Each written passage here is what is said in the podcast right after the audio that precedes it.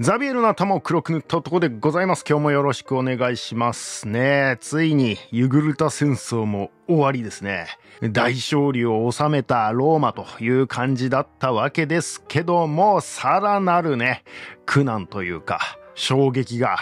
ローマ中に走るという展開だったわけですね。さあさあ、まずはね、ユグルタ戦争終わった後、どんな感じだったかちょっと見てみたいなと思います。スンラの活躍により、ユグルタはマリウスに引き渡され、ついに7年の長期にわたるユグルタ戦争も終結を見たと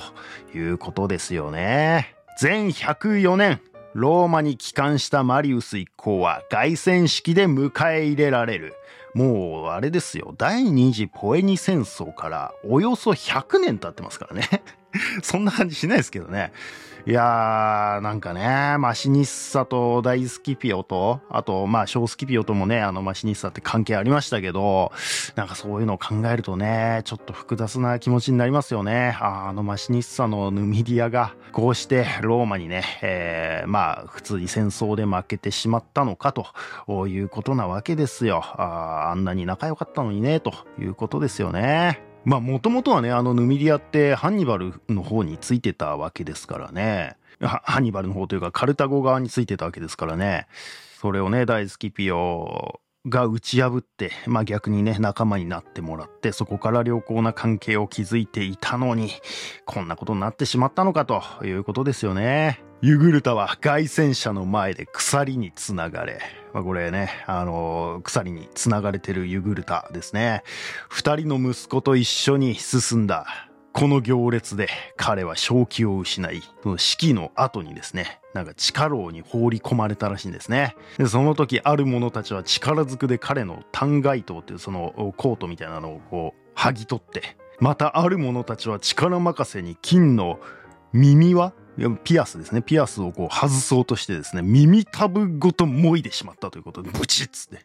ひどいことしますね。裸にされ、深い穴蔵に放り込まれると、取り乱しながらも、にやりとして、ニューグルタは言うんですね。おお、そなたらの風呂はなんと冷たいものよな。とか言いながらね。まあなんか、まあ、ちょっとこう強がりを言ったっていうことなんでしょうけどね。今だからこう裸にされたから、お風呂でも入れてくれんのかい？みたいな。まあそんなニュアンスで言ったんだと思いますけど。まあ、それでもね、ここでまあ6日間、上と戦って、えー、ジタバタしながら最後の時まで生に執着したと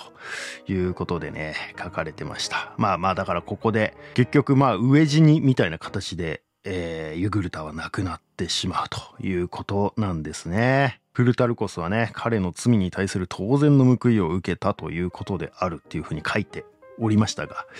まあまあなかなかに厳しい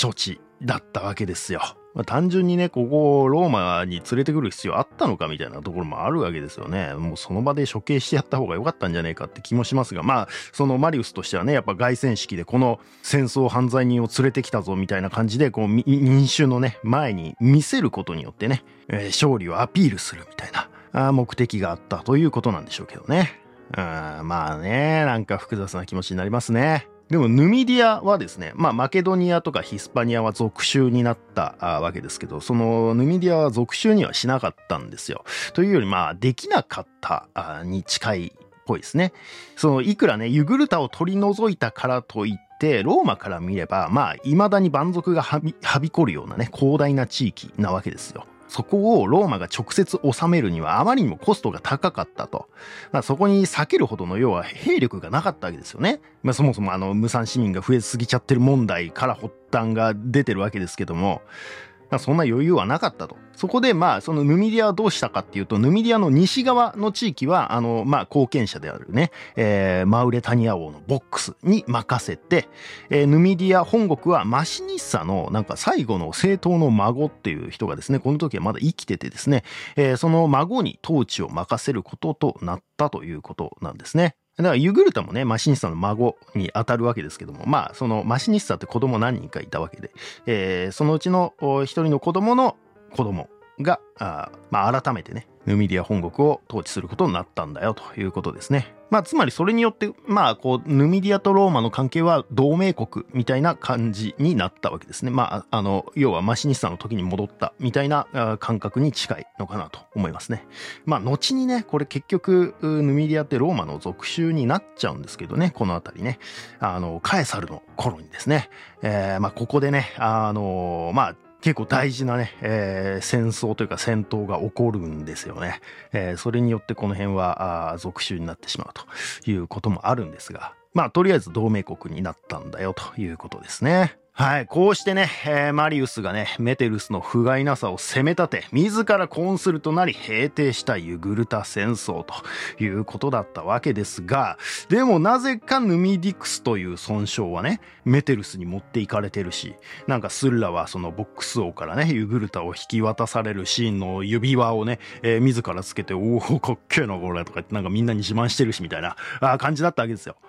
マリウスは面白くなかった。それでもまだこの時点では明確な対立というようなことにはならなかった。そのマリウスとスーラね。なぜなら、対立などしている場合じゃなかったから。ローマ北方でゲルマン人がローマ軍団を破ったことにより、ローマ中に激震が走る。ブレンヌスの再来か？いや、ハンニバルか？恐怖のどん底に落とされるローマ市民。さあさあさあさあ、このね、まあね、前回ここまでね、あの、軽く話しましたけど、ちょっと改めてね、ここまでの流れというか、その頃ローマの北方では、そのヌミディアで、あの、マリウスたちが戦ってた頃とかね、えー、その前とかね、ローマの北の方ってどうなってたのかっていうね、そのゲルマン人が襲来する前史をやりたいなと思ってます、今回ね。多分、まあちょっとね、なんか細かい部族の名前とか出てくるんで、別に全然覚えなくていいですし、あの、ややこしくなる可能性もあるんですけど、多分ね、これ押さえといてもらった方が面白いのかなとは思ってですね、ちょっとやってみたいなと思っております。まあ、これあの、ローマの北方だけに限った話じゃないんですが、その直接イタリア半島の北方だけじゃなくて、そのアルプスとかピレネー山脈とかね、あとマケドニアなんかも結構山がちじゃないですか。で、ああいう山間部の各部族まで全員ローマがね、こう支配できていたわけでは当然ないので、その散発的な反乱とかっていうのは各地で起きていた。で、それに都度対処していたみたいな感じだったんですが、アルプスの方でも、まあ、北イタリアですね。北イタリアのアルプスの方でも、そういう、まあ、部族を一個ずつね、こう、平定していって、まあまあ、なんか、そういうのを繰り返しながら、あやっとこう、アルプスの峠道とかもね、あのハンニバルが通ってきた道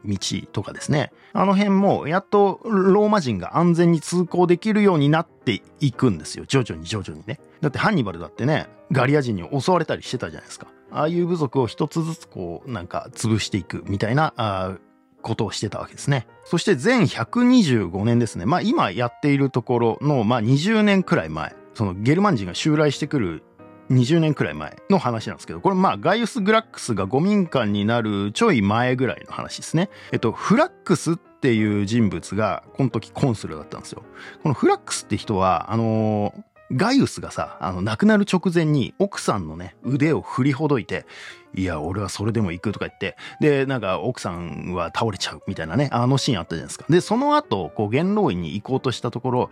俺が説得してくるっつって、こう、名乗り出てくれたね、友人みたいなね、あの、いたじゃないですか。まあまあ、ある意味それのせいで、こう、元老院最終勧告が出ちゃったみたいなところもあった気もするんですけど、あ、あの、こう、なんかガイウスを助けようとしてくれた人物がこのフラックスって人なんですね。このフラックスってもともとガイウスとね、仲良くて、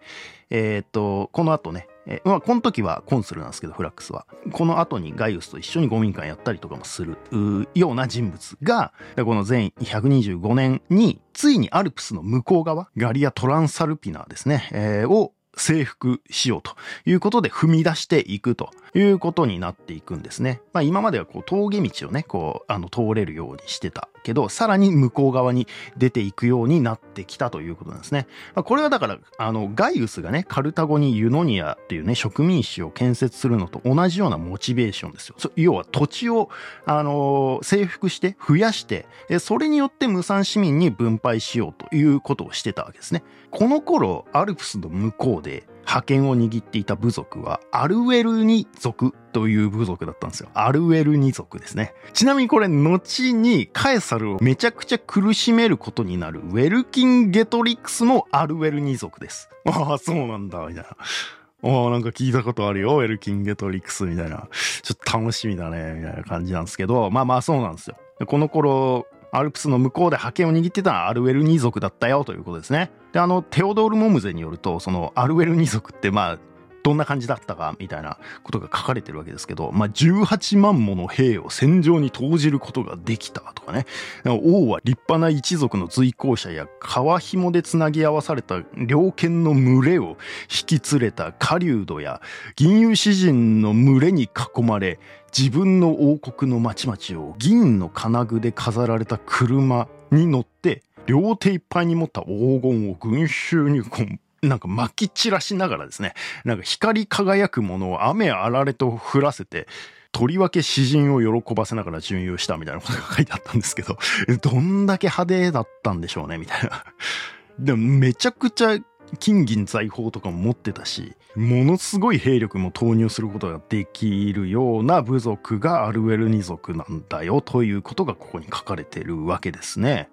あまあ、あとはね、王が一辺1500歩の正方形の囲いの中で催した宴は、まあ、要はその囲いの中でね、なんか宴みたいなのを催すんでしょうね。で、通りかかる全ての人を招待してですね、無礼講で行われたと。で、事実、現存するこの時代のアルウェルニ族の数多くの金貨が、アルウェルニ族の里が並々ならぬ豊かさと比較的高度の文明段階に達していたことを示しているということで書かれてました。まあ、モムゼンの時代って19世紀なんで、まあ、19世紀の時にも、あの、もうすでにそういう金貨とかが見つかってたっていうことなんでしょうけどね。ああ、なるほど。だか、すごかったんだねっていうね。しかも金貨とかもあったんだみたいな。貨幣経済だったんですか？みたいなね、あの感じなわけですよね。まあまあ、そらそうだろうって感じかもしれないですけど。だからなんかこう、蛮族みたいな感じでこうね、あの、簡単に切り捨てられるような部族じゃなかったわけですよ。めちゃくちゃ金も持ってたし、兵力もあったということなんですね。で、まあなんか我々がなんかね、こう思うようなケルト文化っぽい、こう、銀融詩人たちを周りに囲まあせて、えー、まあなんか歌いながらね、あの、どんちゃん騒ぎするみたいなことをやってたわけですね。あちなみにこのアルウェルニ族とかはケルト人ですから、あ、ケルト人、ガリア人ですからね。まあケルト人でもガリア人でも一緒なんですけど、あの、まだゲルマン人の話してないですからね。今、あの、ローマの北方でどういうふうにそのゲルマン人が襲ってくる前にやってたかっていう話をしてるんで、アルウェルニ族はケルト、ガリアの部族です。で、まあまあ、あの、そのフラックスね、あの、ガイウスと仲良かったフラックス、コンスルになってたフラックスは、いきなりこのアルウェルニー族に攻撃を仕掛けたわけではなくて、まあその覇権を握ってて、まあそいつらが強いこともまあ分かってたのかなよくわかんないけど、いきなりその派遣にチャレンジしようみたいなことではなく、まあいくつかのね小さな部族に対して、えー、勝利を収めていっていたんだよと。そのアルプスを越えた後もね。だからまあ、アルウェルニー族とフラックスが直接戦ったわけじゃない。初めてフラックスが越えていったんだけど、フラックスはアルウェルニ族とは戦ってないという感じなんですね。で、その後にも、そのフラックスの後にも、まあ毎年ね、こうコンソル変わってっちゃうわけなんで、このガリア・トランスサルピナ征服活動っていうのは続いていってですね。だからそれに続いたコンスルは、あのハンニバルのアルプス越えの時にですね、あのハンニバルに対して思いっきり邪魔してきたアロブロゲス族っていうのがいたの覚えてます？あの時ね、アフロブロゲス族みたいな言い方しちゃったんですけど、多分アロブロゲス族の方が正しいのかもしれないですね。で、あのハンニバルの頃、だから100年前ぐらいですよね。あの頃はね、ガリア人の中でもアロブロゲス族が富と名声でね、抜きん出ていたみたいなことが言われてたんで、だからこの頃は、その100年前ぐらいはね、アロブロゲス族がもしかしたら、その覇権を握ってたのかもしれないですよね。で、それをアルエルニ族に覇権を奪われたんじゃないかなということなのかもしれないですけど。だからローマがこのアルロブロゲス族と戦ったで、もう、あの、この頃には、そのアルロブロゲス族もアルウェルニ族の庇護下みたいな関係だったらしいんですね。要はアルウェルニ族の方が上に立っていて、アルロブロゲス族はそれに守られてるみたいな関係性だったみたいなんで、ここで、要は古文に手を出したことによって、ローマが結局アルウェルニ族とぶつかることになるわけですよ。これに当たったコンスルが、実はですね、ショースキピオのあの兄弟のファビウス君っていたじゃないですか。あの、ファビウス家に養子に行ったファビウス君ですね。ファビウス・アエミリアヌスっていたじゃないですか。で、そのファビウス君の息子が、このアルウェルニ族と戦うことになるんですよ。ああ、そうなんだ、みたいな。ちょっともう誰かわかんないけど、みたいな感じかもしれないですけど、なんかちょっとね、おなじみの名前を出しときたいみたいなね、えー、ことで言ってるだけです。はい。つまりあの、アエミリウスのね、孫に当たるわけですね。で、まあ、兵力差ではね、そのアルエルニ族、まあ、18万とかね、兵力出せるとかって書いてあったぐらいなんで、まあなんか、兵力としては、ローマの3倍ぐらい、アルエルニ族の方があったらしいんですよ。なので、そのローマの軍勢を見たアルエルニ族の王はですね、この数では、ガリア軍の犬に腹いっぱい食べさせるにも足らんな、と叫んだという。こういうこと言うやつ、もうすでになんかフラグなんだよなっていう感じですよね。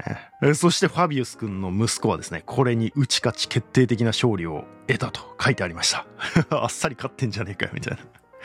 ごめんなさい。なんか、この辺の戦闘の経過とかね、どっかに書いてあるのかもしれないですけど、モムゼは少なくとも書いてなくて分かんなかったんですが、いや、だから3倍の兵力差を覆して、ファビウス君の息子、ファビウス君ジュニアはですね、これに勝つんですよ。で、この勝利によって、まあ、直接戦ってたのはアルロブロゲス族だったわけなんで、まあ、アルロブロゲス族はローマに降伏してきて、まあなんかね、以降、ちょっとアルロブロゲス族ってローマの仲間っぽくなったりとかね、えー、するわけですよね。カエサルの頃とかもね、ガリアに進出していく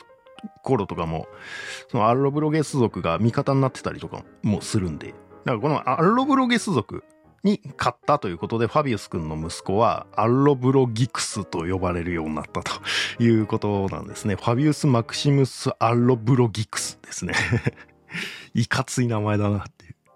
で、まあ、あの、とりあえずこう、今回ね、そのアロブロゲス族には勝ったよと。ただまあ、アルウェル二族と本格的にぶつかったっていう感じでは多分ここではなくて、で、その後もまあ結局アルウェル二族と戦いになって、なんかここではね、ローマ側の像がね、えー、結構活躍してですね、ガリア軍を蹴散らしたということらしいんですよ。アルウェル二族を蹴散らしたということらしいんですね。だこれで、まあ、ある程度この地に平穏さが戻ったということらしいんですね。まあまあまあ、ちょっと分かりにくかったですけど、あの、まあ簡単に言うとね、そのフラックスとかが初めてアルプスを越えて向こう側に行って、まあ小さな部族と戦ってる中で、で、最後はそのアルロブロゲス族とかアルウェルニ族っていうね、あの、この地域の覇権を握っているような部族とも戦って、この辺を、まあ、ある程度、こう、平定することができたよということなんですね。そしてアルロブロゲス族の方はローマの味方になっていく。アルウェルニの方はね、あの、まあ、まだ全然その、滅亡したとかではないし、あの、ね、さっきも言った通り、後にウェルキン・ゲトリックスが出てくる部族ですから、まあ多分もうちょっと北の方に移動したみたいな感じなのかもしんないな。うん。ちょっとこの後もね、アルウェルに出てくるんですけどね。まあ、とりあえず一定程度このアルプスの向こう側を抑えることができたよということなんですね。うん、この時に抑えてたんだよというお話です。で、まあ、これによって、そのヒスパニアとスペインの方ですね。ヒスパニアとイタリア半島が、まあ陸路でもこう安全に通行できるようになっていくわけですね。まあもともとね、マルセイユとかがその真ん中ぐらいにあるわけですけど、そことヒスパニアの方まで、こう、ぐっと陸路で通行できるようになってくると。だからローヌ川っていうのがね、あの、マルセイユの近くにありましたけど、まあそこからこう、ピレネー山脈までこう街道を敷いたりとかね、をして、この頃もあのガイウスが五民間になってますから、要は獲得した領土を無産市民に分配したりして、この辺りにこうローマ人を植民させることで、要はまあ、ね、国内の土地問題の解決にも当てることができたし、要は貧富の格差問題にも当てることができたし、あとはこの地域のね、安全保障の問題とかもね、えー、兼ねてやっていくわけですよ。その植民することによってここを守ることができるみたいなね、えー、ことなわけですね。でも全121年にはガイウスは亡くなってしまう。そして平民派から罰族派に政権が移ってしまうということでしたよね。なので、このアルプスの向こうへの植民計画っていうのもなんかね、中途半端に終わってしまったらしいんですよ。結局あの、ユノニアの計画をこう白紙撤回させたのと同じような感じで、まあ一部のね、えー、町の建設っていうのはできたらしいんですけど、なんか非常にこう、中途半端、こう、国家プロジェクト的にやっていくっていうのは、なんか、シューンってこう、シュリンクしていくような、あの、イメージなんですね。まあなんか、それでも、やっぱこの辺のね、えー、当然、スペインのあたりとの通行がね、えー、活発になれば、そりゃ、その人通るだけである程度儲かるじゃん、ここみたいなね、えー、ところが出てくるわけですよ。なので、やっぱ、ここ儲かるなと思って移住していく商人層とかは結構多かったみたいですね。あやっぱいつの時代もね、商人はたくましいですよね。なんか国が、いや、もうこの辺はもういいからみたいなこと言っててもね、勝手に行っちゃうみたいなね。あ儲かると聞けば行くみたいな。いや、すごいですよね。まあまあ、こうしてね、えー、まあ中途半端ながらも、まあ当時最強と言われていたね、そのアルエル二族にも勝利して、えー、この辺も、まあ領域に組み込んでいたんだということなわけですね。まあこのオレンジのあたりがこう領域に入ってきたんだよっていうことだと思うんですけど、まあまあこの時はここまでは行ってないのかな？わかんないけど、この海岸線の方は、あずっと、このアルウェル二族に勝ったことによって、えー、安全に通行できるようになってきたよねっていう話なわけですね。で、で、まあ、アルプスの向こう側、その、まあ、実際これアルプスのね、若干西の方の話をね、ずっと今してたわけですけど、まあ、そこはね、あある程度ね、収まったんだね、ということなんですが、まあ、最初にも言った通り、その、イタリア半島の東の方ね、イリュリアとかね、イリュリアね、まあ、今のクロアチアとか、あの辺ですよね。モンテネグロとか。イリュリアでもそうだし、マケドニアでも同じで、まあ逆にこの辺をね、属州として、マケドニアを属州として、えー、直接治めることになっていくことによって、この辺りの部族と直接ローマがこう対決しなきゃいけない、対処しなきゃいけなくなってきちゃってるわけですよ。だこのマケドニアの、まあ、東の方というかね、あの北の方って、あのトラキア人とかがガンガン侵入してくるところで、で、あのディアドコイ戦争の頃とかね、この辺をね、リュシマコスがひたすら守り続けてて、だからなんか若干リュシマコス影薄かった感じなわけですけど、いざね、リュシマコスがいなくなってしまうと、思いっきり蛮族に侵入されるみたいなね、えー、展開になってきてたわけですからね。うん、だからその辺と、こう、ローマが直接戦わなきゃいけなくなってくるわけですよ。で、一時は、そのローマ統治下、まあ、この頃にですね、ガリア人とダルマチア人、ダルマチア人って、まあ、そのイリリアの北方にいる人たちなんですけど、その人たちが侵入してですね、思いっきりこうマケドニアに入ってきて、ギリシャに入ってきて、デルフォイの神殿を荒らされたりとかね、えー、もうしてたらしいですね。だからもう、あの、防ぎきれてなかったっていうことなんですよね。これまあ、なんか、もう、安全保障上、どうしても、こう、北の方に行かざるを得ないっていうね、こう、まあ、地政学上というかね、えー、いう感じだったんですよね。だからもう、どんどんどんどん、こう、北の方に、うん、国境、国境というか、そのバッファ地帯みたいなのをこうね、えー、増やしていかざるを得ないみたいな感じになっていっちゃうわけですよ。この辺を治めるということは、なんかそういうことみたいなね。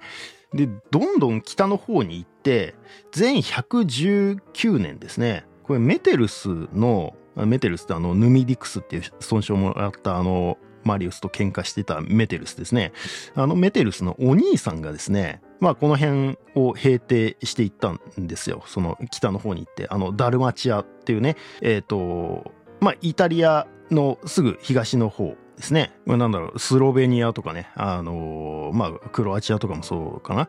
うん、まあ、その辺のイリュリアよりちょっと北の方みたいなイメージなんですけど、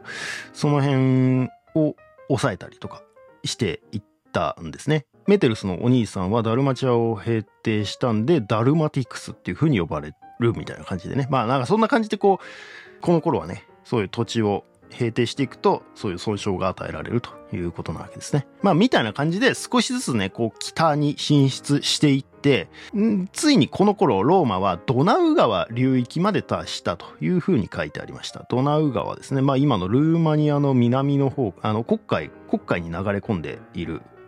川ですけど、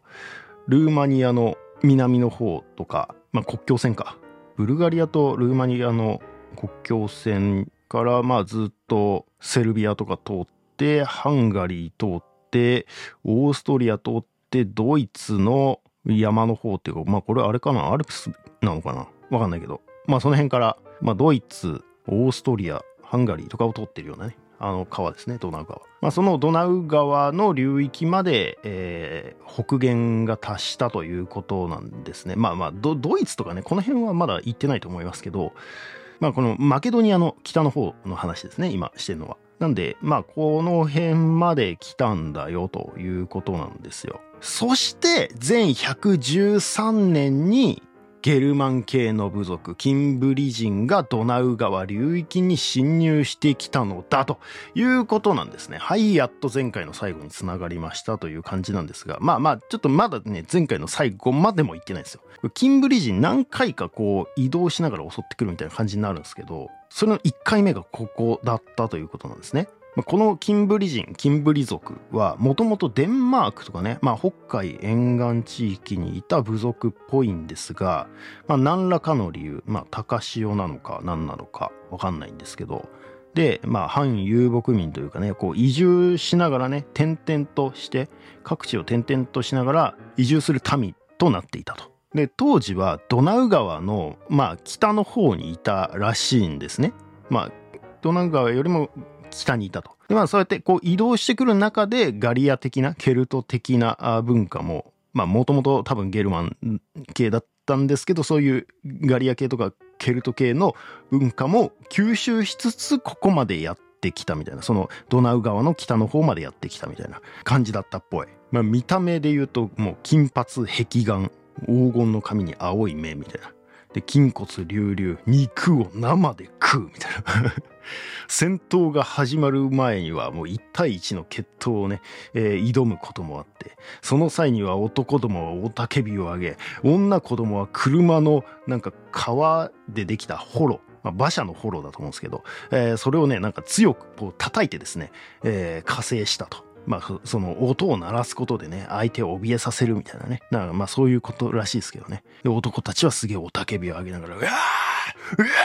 ーとか言ってるみたいなね、えー、イメージだったらしいですね。で、だからその移動っていうのもこう馬車を使ってね、移動してたらしいんですよ。で、大きな剣と細くて長い盾を持ち、なんかきらびやかな飾りをつけた、えー、銅製のね、えー、兜をかぶっていたということだったらしいですね。まあ、銅製つってもね、当時、まあ、青銅なんでしょうけど、まあ、青銅ってね、あのピッカピカに光るんですよね。まあそれだけ目立っているような兜をつけてたんだよということですね。まあなんかね、もうこの時点で若干、あの、中世のバイキング感ありますよね。ああ、ゲルマン人っぽいっていう 勝手な偏見ですけど。うん確かになんかいろんなドラマとかでね、1対1の決闘をやってるシーンってめっちゃよく見ますよね。バイキング同士とかでもね。フィンランドサガとかでもね。うん、確かになんかちょっとケルト人とは違う、ガリア人とは若干違うのかなみたいなね、えー、感じはしなくはないですよね。で、えっ、ー、と、ただこの時点で、まあその、ドナウ川の北方にキンブリ族がいたって言いましたけど、この時点で直接、えー、その領域と、ローマの領域と、キンブリ族が接していたわけではなさそうなんですけど、まあ、えー、っと、なんか、その他の部族が本来いた場所のところを、なんかスルスルって抜けてきて、いきなりローマの領域の方に侵入してきた、みたいなイメージなんですよ。これまだあのマケドニアの北の方の話をしてますからね。マケドニア属州の北の方に侵入してきたという話ですね。あまあこの地図がそうなんですけど、あの、まあ、デンマークのあたりから、まあ、まあ、どうやって来たのかよくわかんないですけど、なんかいろいろうろうろしながらですね、このドナウ川の北の方に入ってきて、スルスルスルスルって入ってきて、この辺、ダルマチアの北の方というかね、で、えー、ぶつかることになったということなんですね。で、これを受けてコンスルが派遣される。キンブリ族に当たれということでコンスルが派遣される。で、まあ、この辺にいたガリア人は、あローマはすでにこう、傘下に収めてたというか、味方につけてたので、えー、そのガリア人の部族にですね、キンブリ族がいる場所まで案内させたんですよ。案内を依頼したんですね。が、道案内の者はキンブリ族側についており、罠だった。潜んでいたキンブリ族に一斉に襲いかかられ、コンスル軍壊滅的な損害を受けるということになるんですね。それもなんか雷雨が降り出したことで、まあこれ以上ね、戦闘は続けられないっていうことで終わって、かろうじて全滅を避けられたみたいな状態だったらしいですね。だから本当は雨降らなかったら、もうここで全滅してた可能性があったみたいなことだったらしいんですが、まあまあこれでね、キンブリ族に対してローマはいっぱいするわけですね。負けてしまうと。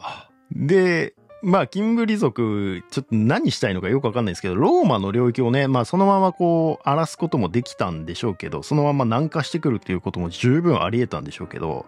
キンブリ族としては、なんか、ただね、こう、いつも通り定住地を求めて、こう、移動していただけなのか、まあ、しばらくこう、おとなしくなるんですよ。なんかまあ、どっか行っちゃうみたいな。あどこ行ったんだろう、あいつらみたいなね。ああ、危なかったね、みたいな感じだったんですね。そして4年後にですね、もっとこう一気に西の方の、あの、アッロブロゲス族がいたあたりにですね、キンブリ族が急に現れるんですよ。え、あれ？みたいな。マケドニアの北の方にいたよね？みたいな。そしたら本当にイタリアの北西のあたりに、ポンって急に出てくるみたいなね。スルスルスルってまたなんか移動しながら、4年間かけて、ここまで来てるみたいな感じなんですよね。で、まあ、これに当たるべく、ローマはまたコンスルを派遣するわけですよ。で、えっ、と、ただ、キンブリ族の方は、本当ただこの地域に平和に住みたいだけだから、まあ、土地は自分たちに割り当ててほしいっていうふうにね、頼んだらしいんですよ。でもまあ、土地を割り当ててほしいとか言われてもさ、いや、そんな、うんって言えるわけねえだろ、みたいな。いや、こっちの安全保障上の問題もあるんだよ、みたいなね、えー、ところもあるわけで、いやいや、まあ、平和的にとか言われてもさ、怪しいしさ、みたいな感じだし、いや、俺らここ頑張ってアロブロゲス族とかと戦って手に入れた土地なんすよ、みたいなね、えー、感覚もあるわけじゃないですか、ローマ側からしたら。なので、コンスルは一切それに返答することなく彼らを攻撃したという風に書いてありましたね。返答ぐらいしてやれよって感じですけど。しかし負ける 負けるんだあ。これローマが負けます。はい。これで2敗。2連敗するわけですね。まあだからキンブリ族また勝ったわけですけど、それでもね、あの、キンブリ族は、まあだから俺たちはおとなしくね、暮らしたいだけだから、こう邪魔さえしてくれなきゃいいのという言わんばかりにね、えー、それ以上は攻め込んでこない、えー、さらに南下してくるとかね、アルプス越えてくるとかっていうことはしてこないわけですね。だけど、このキンブリ族の動きに触発された、キンブリ族はね、ゲルマン人なわけですけど、まあ、そのガリア人ともいろいろね、こう、交流も持ってたでしょうから、触発されたガリア人たちがですね、あの、襲来してきて、要は、あの、何？なんか、ローマ意外と弱くね？みたいになるわけですよ。あれ、キンブリ族2連勝してんじゃん？みたいな。これ俺らもワンチャンいけんだろみたいな感じで、あの、どんどんガリア人がやってくるみたいな時代になってですね。これにまたローマはコンスルを派遣するんですが負けるっていうおいおいおい、3連敗なんですよ。まあこれはキンブリ族と直接戦ったわけじゃないですけど、ガリア人にも負けちゃうっていうね。ちなみにこれあの、ヌミディアであの、ぐずぐずやってた時期と重なってますからね。ヌミディアにコンスル派遣してはなんか略奪して帰ってくるみたいなのとか、なんかボロ負けして帰ってくるみたいなのをやってたのと、それを南の方でやってたわけですよ。で、北の方ではこんな感じで、キンブリ族とか、ガリア人にボコボコにやられてるっていうね。そりゃマジで元老院何やってんのよってなりますわなっていう。そしてまたこうしばらくすると、キンブリ族はこう移動を開始するわけですよ。まあやっぱなんかね、こう、一ところにね、定住しないんですよね。あの、ちょいちょい移動していくということで、で、今度は、そのキンブリ族が、さらにローマに近いね、えー、アルプスの本当すぐ向こう側の、こう、ローヌ川のあたりまでやってきたということなんですよね。ローヌ川ね。なんか、ここ、あれですよね。ハンニバルを食い止めようと、あの、チチピオがね、頑張って立ち塞がってたのに、それをスルスルって抜けられて、アルプス越えられちゃったっていう、あのローヌ川ですよね。もう、ここまでやってきちゃったわけですよ。これが全105年ですね。マリウスが帰還してくる1年前の話までもう来てます。ここもまあ、あの、いろいろあるんですが、経緯っていうかあるんですが、まあ、ちょっと端折りながら行くと、まあ、ローマは2つの軍を派遣するんですね。えっ、ー、と、コンスル2名を一気にここに派遣します。ですが、まあ、一つの軍の副官がですね、まあ、もう最初からいきなりですね、思いっきり負けて、その副官が捕虜になってしまうっていう時代があってですね。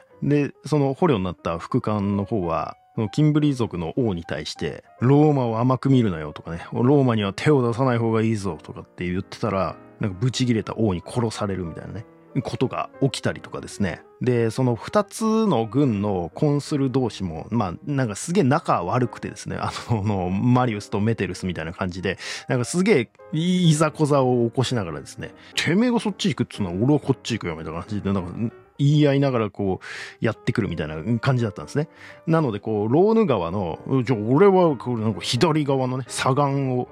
をやるわみたいな。お前が右側にいるんだろうな、みたいなね。えー、そんな感じでこう、なんか全然こう分かれていてですね、連携しようとしないというか、で連携全く取れてないみたいな感じだったんですね。それぞれがもう独立して、キンブリ族に突っ込んでいって、もう二軍とも返り討ちにあって、かっこ撃破されてしまって、しかもこう、そのローヌ川を背に背負ってこう戦ったために、本当その排水の陣みたいな感じに、なんか自ら陥っていてですね、本当にこの時にほぼ全滅したんですよ。この二つの軍が。で、逃げることができたのはわずか10人程度だったと。ローマ側の被害、この時およそ8万と言われてるんですね。8万ってっていう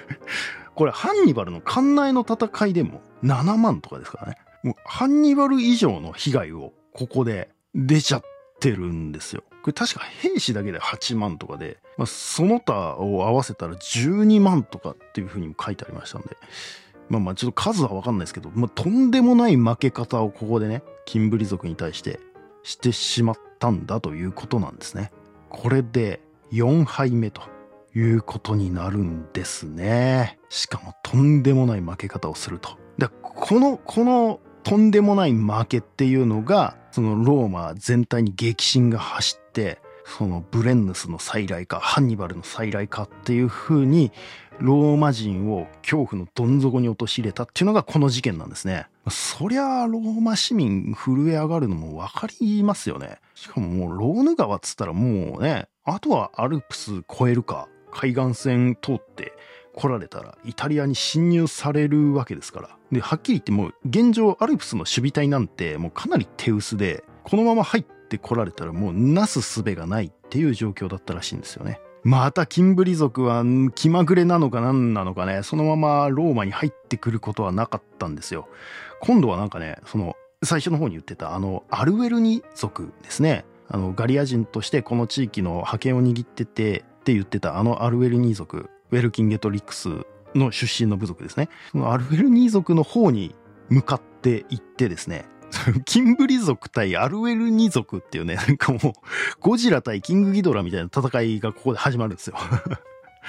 だけどやっぱまずアルウェルニー族も強いんで、えっ、ー、と、まあ彼らはこうなんか籠城戦を展開してですね、まあなんとか守りきって、で、キンブリ族は、まあもうアルウェルニー族進行は諦めてですね、今度はなんかピレネー山脈の方にね、行くんですよ。もっと西の方っていうか、その、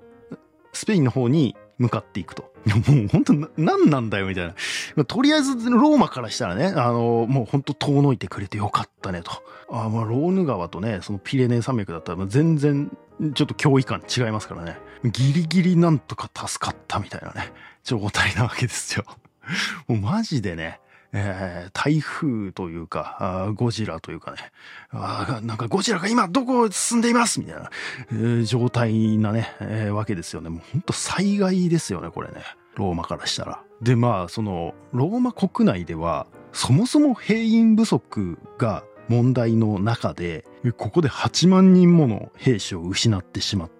新たな帳簿をしても、徴兵をしてもですね、もう全然足りんみたいな状況だったらしいんですよね。だからもう、この時にはまあまあ、ある意味非常事態宣言みたいなのも出して、もう戦える年齢のものはね、全員イタリアを離れてはならないことを誓わせたりとかしてたんですが、これに対してね、あの、市民側からはですね、もう不満がめちゃくちゃ上がってくるわけですよ。あの、ヌミディアの時と同じようなね、あの、訴訟が乱発すると。ヌミディアの時の方が、まあ、これちょっと前の話ですけどね。えー、それに引き続いてまたこんな低たらく元老院低たらくみたいなことなわけなんでめちゃくちゃこう元老院とかも荒れたらしいんですねまたしても。でこう敗戦の責任者を訴追するというような、ね、状況だったまあこの頃多分マリウス派というかね、その平民派の発言もこの頃にはもう大きくなってるはずですから、もうバンバン訴追していくっていう感じになるんですね。でも議場では石が飛び交ってですね、元老院筆頭が怪我させたりとかね。さすがにこの時はそのローヌ川で戦ったコンスルたちも有罪になって国外通報とかにされてます。もうあまりにもひどい、そのね、なんか仲違いして、えー、全滅に追い込むみたいな、しかも格好撃破されるみたいなね、えー、戦い方ひどすぎるだろうっていうね。えー、ことで。まあまあ、なんかそれ以外にも、なんかいろんなその人たちに疑いがあったりとかで、まあそういう角でね、えー、訴追されたりもしてた気がするんですけど、まあ国内もめちゃくちゃ、だから荒れていたんだよということですね。さあ、そしてここでね、モムゼンの書きぶりとしてはね、今目標とされているのは、ピュロスやハンニバルというような天才的な将軍に打ち勝つことではない。北方の蛮族だ。普通にやれば、ローマ軍団の方が装備の面でもシステムの面でも有利に決まっているのだ。そのために必要なのは、決して天才的な軍人などではなく、ただ厳しく着実にことを成してくれる軍人であればよかった。マリウスさんしかいないでしょうなるわけですよ。で、この頃ちょうどヌミディアでの戦争に決着がついて、まあもうすぐマリウス戻ってくるみたいなタイミングだったわけですね。もうここマリウスにもう一回お願いするしかないでしょ。あのヌミディア、ユグルタに勝ったマリウスにお願いするしかないでしょうという空気感になってくると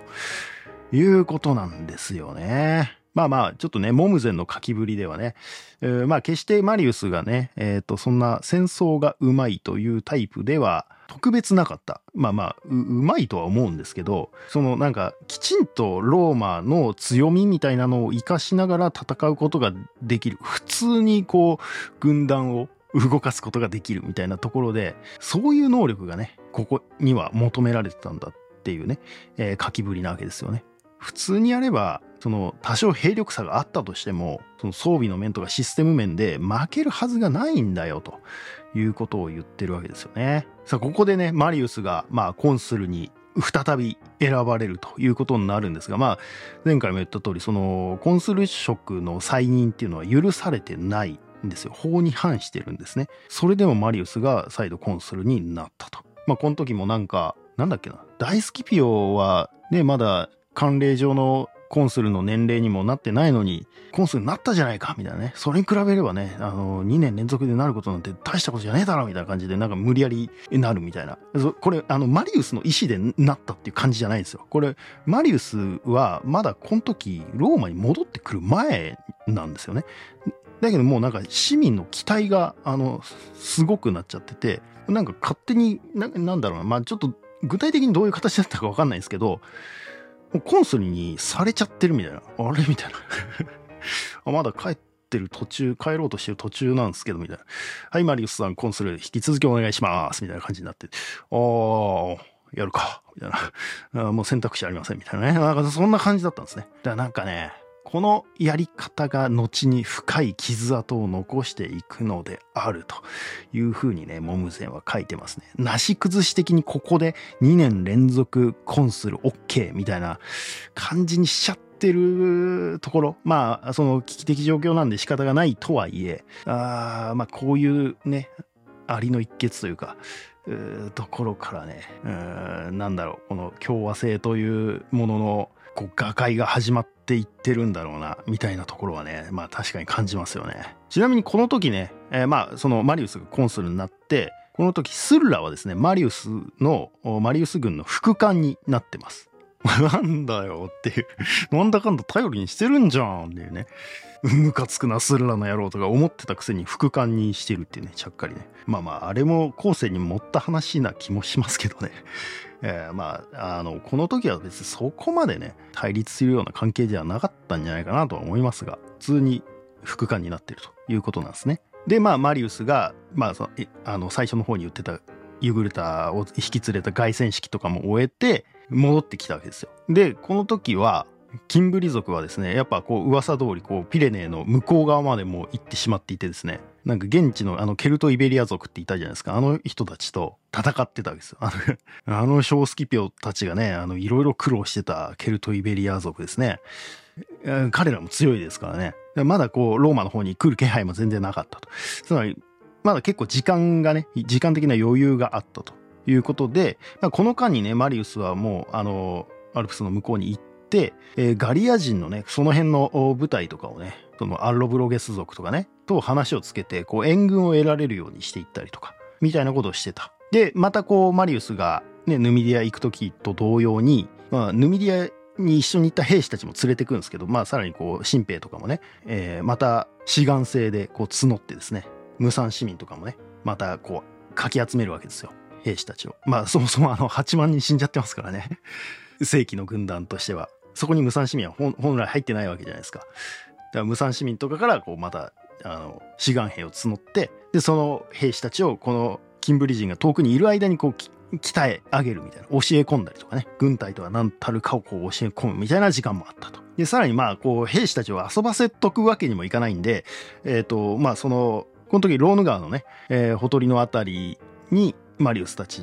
は陣取ってたわけですけどまあそこにね、大規模な保類を巡らせたりとか、陣地構築をさせたりとか、まあそういう土木工事みたいなのをね、えー、兵士たちにやらせることで、まあね、こう体を動かすっていうか、こう鍛えることにもなるし、まあ実利的な面もあるわけですね。あとはまあそのロジスティックスというか、その平坦、補給のために、えっと、このローヌ川にね、運河を作ったりとかしてたんですよ。だからそのローヌ川の一帯を、まあ、かなりこう使える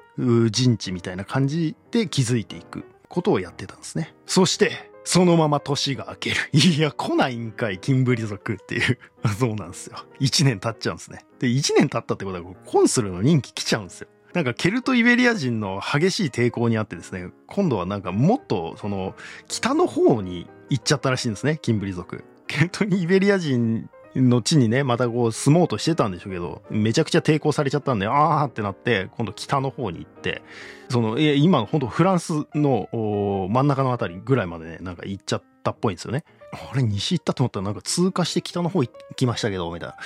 ああ、そうっすか、みたいな。だからこの1年間マリウスとかスルラはひたすらローヌ川の近くでえー、陣地構築とかをやってただけで終わってしまうみたいな。ハイコンするの人気終了です、みたいな感じになっちゃうんですね。まあ、それでもね、その北の方、まあ比較的近くにいるわけですから、またすぐ来ないとも限らないわけなんで、脅威は去ってないわけですよ。もうそのまま異例のマリウスはコンスル3年目に突入します。で、この時スッラは軍団長の代行っていう立場になってる。まあ、副官ではないけど、まあまあ、それなりに偉い立場にやっぱ、スーラはついてるんですよ、ということですね。そして、全102年、ついにキンブリ族がやってくる。で、しかもですね、まあその、フランスの方というか、北方の方に行っていたって言ったじゃないですか。で、その間に、なんかゲルマン系のですね、テウトニ族とか、まあ、その他の部族とかともなんか意気投合したのか何なのか知らないですけど、なんか合流してですね、もう数十万っていうね、なんか30万人以上みたいな、えー、規模に膨れ上がってローマに向かってくるみたいなことになるんですよ。なんか増えてるんですけど、みたいな。マジ恐怖ですよね。30万って、みたいな。アケメネスチオペルシャじゃねえんだから、みたいな。ねえ、もうクセルクセス並みの数でやってくると。いうことなんですよね。まあなんかみんなにね、こう、キンブリ族の王とかがね、そのテウトニ族とか他の部族に対してね、いや、こんなところでね、くすぶっててもね、あの、ダメでしょみたいな。富はローマにあるからみたいなことをね、言ったのかもしれないですけどね。そそのかしたのかもしれないですけどね。それでみんなで行こうぜみたいなね、えー、ことなのかもしれないですけど、ちょっとわかんないですけど、全体でね、30万以上で向かってくると。で、マリウス軍はせいぜいね、8万ぐらいなんですよ。おいおいおい、あいつ死んだわ。展開ですよね。どうなるマリウス。そして、スッラの活躍は。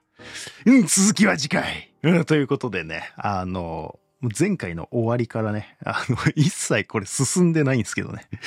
えー、遡ってね、えー、過去を説明しただけなんで、全く進んでない状況でまた終わるという感じになっちゃいましたが、いや、だからまあちょっとその背景をね、ちょっと知ってほしかったということなんですね。ガイウス・グラックスの時代に、そのアルプスの向こう側への植民みたいなのも始めて、ある程度植民できたんだけど、まあそこでね、アルウェルニー族とかね、あの、ウェルキンゲトリクス